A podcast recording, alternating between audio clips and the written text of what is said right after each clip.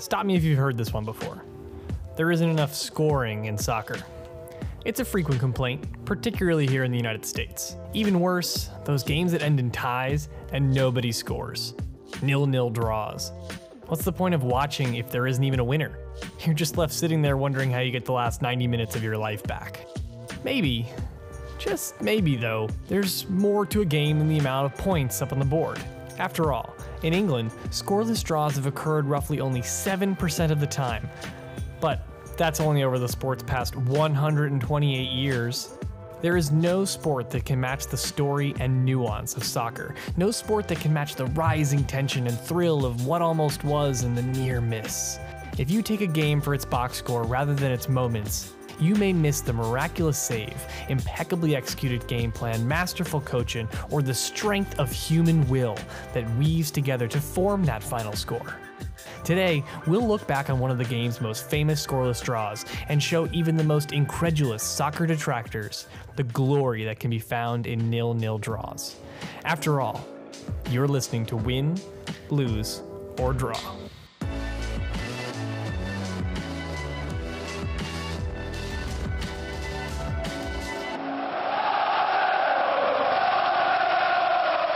March 8th, 2006. Arsenal Football Club are taking the field against the Spanish giants Real Madrid in the knockout round of the Champions League. It's a chilly night, and there's a capacity crowd at Arsenal Stadium in Highbury, London, the legendary park that Arsenal have called home for 93 years, although not for much longer. The 2006 season was a farewell to Highbury, as the team prepared to move to the newly built 60,000 seat Emirates Stadium in northern London. The departure was both bittersweet and lackluster for Arsenal, who by that point in the season were already out of the running for the league title. The season itself already seemed a little bit lost. Uh, it was a, a, bittersweet goodbye to Highbury. Um, we were moving into a transitional period where we knew that there was going to be a period of austerity as as the club moved into its new home. There was going to be a, a, a real real challenge in terms of uh, keeping the budget. That's Dr. David Kilpatrick, a professor of English and philosophy at Mercy College in New York and former president of Arsenal America, the team's United States based supporters club. He was watching the game in Dobbs Ferry that night. I suppose when I look back on it more than anything, uh, the the romantic in me, the the gooner who fell in love with Arsenal Football Club at Highbury, looks back is at that as being one of the the truly great, great fixtures at Highbury in the very last season at Highbury against a Galacticos side that, that seemed nearly invincible. On paper, there was a significant amount to split the two sides. Real Madrid boasted a star studded roster of names that even the most casual of fans could recognize Beckham, Ronaldo, Raul, Zidane.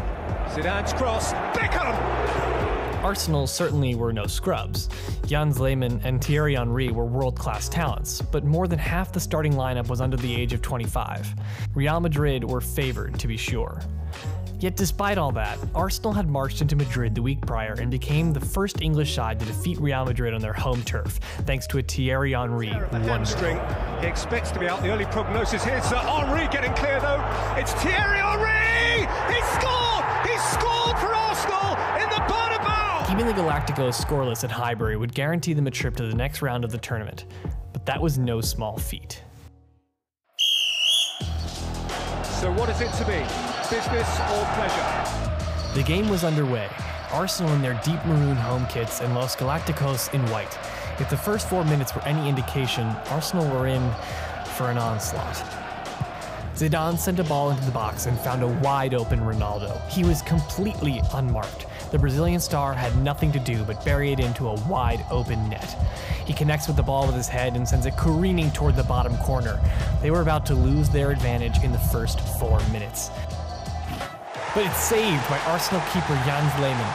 The German international barely gets his fingers to the ball, and he pushes it out for a corner. The type of save a keeper is lucky to make even once in a match. Wide open goal, and somehow Jens Lehmann uh, made that that first save of the night. And it, in terms of goalkeeping displays, that may have been the ultimate Jens Lehmann performance that night. Um, to keep a clean sheet against those Galacticos of Real Madrid took a superhuman effort. It was a, a sign of things to come for the rest of the night. That's for sure. By Arsenal standards, the 2005 2006 season was dismal. Just two years prior, Arsenal had accomplished one of the most unimaginable feats in sport the undefeated season 38 games without a defeat. Invincible. And a league title to boot. They finished runners up the following season, but still managed to snatch silverware by defeating London rival Chelsea in the Football Association Cup. By 2006, though, Arsenal were out of the race for the title and had been eliminated from the FA Cup. The Champions League was all that remained to bring some semblance of glory to Highbury's final season. Just before halftime, Arsenal were streaking forward. Thierry Henry was alone at the edge of the box when he collected the ball, and he had the time to look out for a teammate. He finds Antonio Reyes with miles of space around him, a chance to put the game away and send the Gunners to the next round of the tournament. He collects the pass from his captain and launches it just off the crossbar and back into play. The halftime whistle blows. Neither side has been without chances. No goals, not yet at least.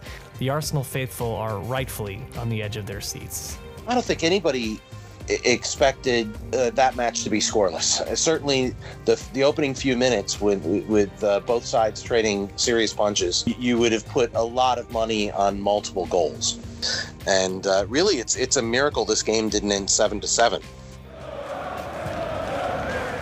When the game resumes, it's not a matter of if, but when someone would score.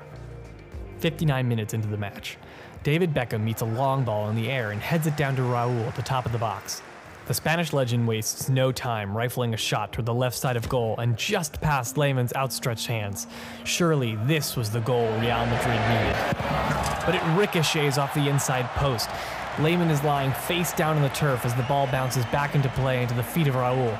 Few people bury second chances like Raul, and the net is wide open for him. Knockdown. Oh, it's hit the inside of the post. Raul, is he going to hit the back of the net now? He's hit the post again. It's gone beyond the far post. Oh, I don't believe it. Lehmann had sprinted across the face of goal and dove back to just barely get a hand on the ball and deflect it wide to keep the match scoreless. The save was so unbelievable, even the commentators thought it would have had to have hit the woodwork of the goal. Just kind of in a state of disbelief. How did that happen? How did Lehmann? How was Lehmann able to recover like that? It wasn't that Ria, it wasn't that Raul blew it there. It was just that, uh, like the football gods were having fun. Not to be denied, Arsenal tried to follow up with a goal of their own. Henry weaved through Real Madrid defenders in a marvelous solo effort, akin to the goal he scored during his away match. The Frenchman sprung free and took aim, but his shot flies just, just ever so wide. Well, it really was a razor edge thing where the tension just kept building and building and building. Neither team wanted to play the match in the middle of the pitch. Both sides. There, there were so many, so many missed opportunities of the ball just going wide to the left, wide to the right, hitting the post, hitting the crossbar, sailing over the crossbar, a glanced header being missed, blocked shots. Um, really, really astounding. It's easy to forget the teams that don't win. It's even easier to forget the players with marvelous efforts and defeat. Chuck Howley remains the only American football player to win the Super Bowl MVP, despite playing for the losing team. Likewise, it must also be easy to forget the miraculous feats of sport that occur in these scoreless draws the near misses of legendary players and masterful saves by locked in goalkeepers, the perpetual onslaught of attack that convinces even the most confident fans to sit on the edge of their seats. On that chilly night in March, there wasn't a single soul in Highbury not chewing their nails, not wondering when the wall would finally break, when the goal would finally slip in, when some were sent to their knees while others leapt up with thunderous applause. In the waning moments of the game, Arsenal and Real Madrid sat scoreless, but the Spanish side had one last gasp of air a corner kick, their last opportunity. Iker Casillas, the Madrid goalkeeper, was called up to give them an extra body in the box. Lehmann, continuing his magical night, plucked the ball out of the sky before it even hit a player. With injury time to come, a goal here would surely end things. The German keeper plays the ball down the line to a streaking Pires, Casillas is sprinting to get back to his wide open net. It's a foot race. Pires takes his shot from 60 yards out, expecting the ball to beat Casillas to the goal. It's on target. It's going. It's got to be. It will beat him there. It's on the goal line. Roberto Carlos had dove for the ball and cleared it just before it crossed into the net. Perhaps mind bogglingly so, despite all the talent and all the attempts, there were no goals to be had on this night between these two sides. An electrifying night that uh, really is, uh, you think about the tension just building, building, building, building. And the, the chances uh, for goals never stopped the whole time, so that it never broke until the final whistle.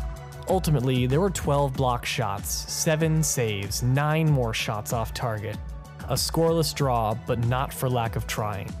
The magic of this game was not in its final tally. The magic of this game was not in its final tally, but in all the moments that came before it, and even the ones after. On the back of this scoreless draw, Arsenal continued in the tournament and played their way to the Champions League final. While it ended in defeat to Barcelona, the thrilling Champions League campaign of 2006, with two more scoreless draws along the way, was ultimately the sweetest goodbye the team could muster for their legendary home, and the closest that Arsenal would ever get to winning the Champions League to date. Though you've got a situation of a, a club like Real Madrid um, that had never been kept scoreless on a home and home uh, series in this competition, which they've won more than anyone else. Uh, when two teams are really determined to score, um, but also desperate to prevent the other from scoring, you've got the game being played in this real pure, pure context. That it's on a the big stage like the Champions League added to it, to be sure. But um, any game where where the sides are going at each other, each one trying to land that knockout blow, not just block that knockout blow, but to land the knockout blow themselves. It really showed the, the full potential of, of soccer to be the most thrilling game in the world, even when you don't score. That the, there's nothing harder than to put that ball inside that eight foot by eight yard little box that we call a goal. So before you write off soccer for its lack of scoring, remember that there's a lot to be seen before the final whistle, and plenty more after it. Enough to keep you on the edge of your seat and begging for more.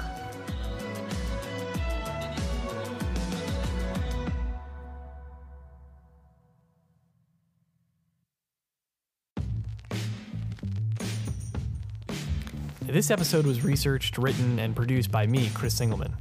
Feel like putting up a fight about scoreless draws?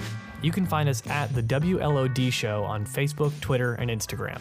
You can also admonish me privately via email at the WLOD Show at gmail.com. Appreciative comments are also appreciated. Special thanks to our guest, Dr. David Kilpatrick. Dr. Kilpatrick is a professor of English and philosophy and does his own incredible research into the history of soccer and its many nuances. You can follow along with his work on Twitter at Dr. D. Kilpatrick. Stay tuned next week for another episode of Win, Lose, or Draw.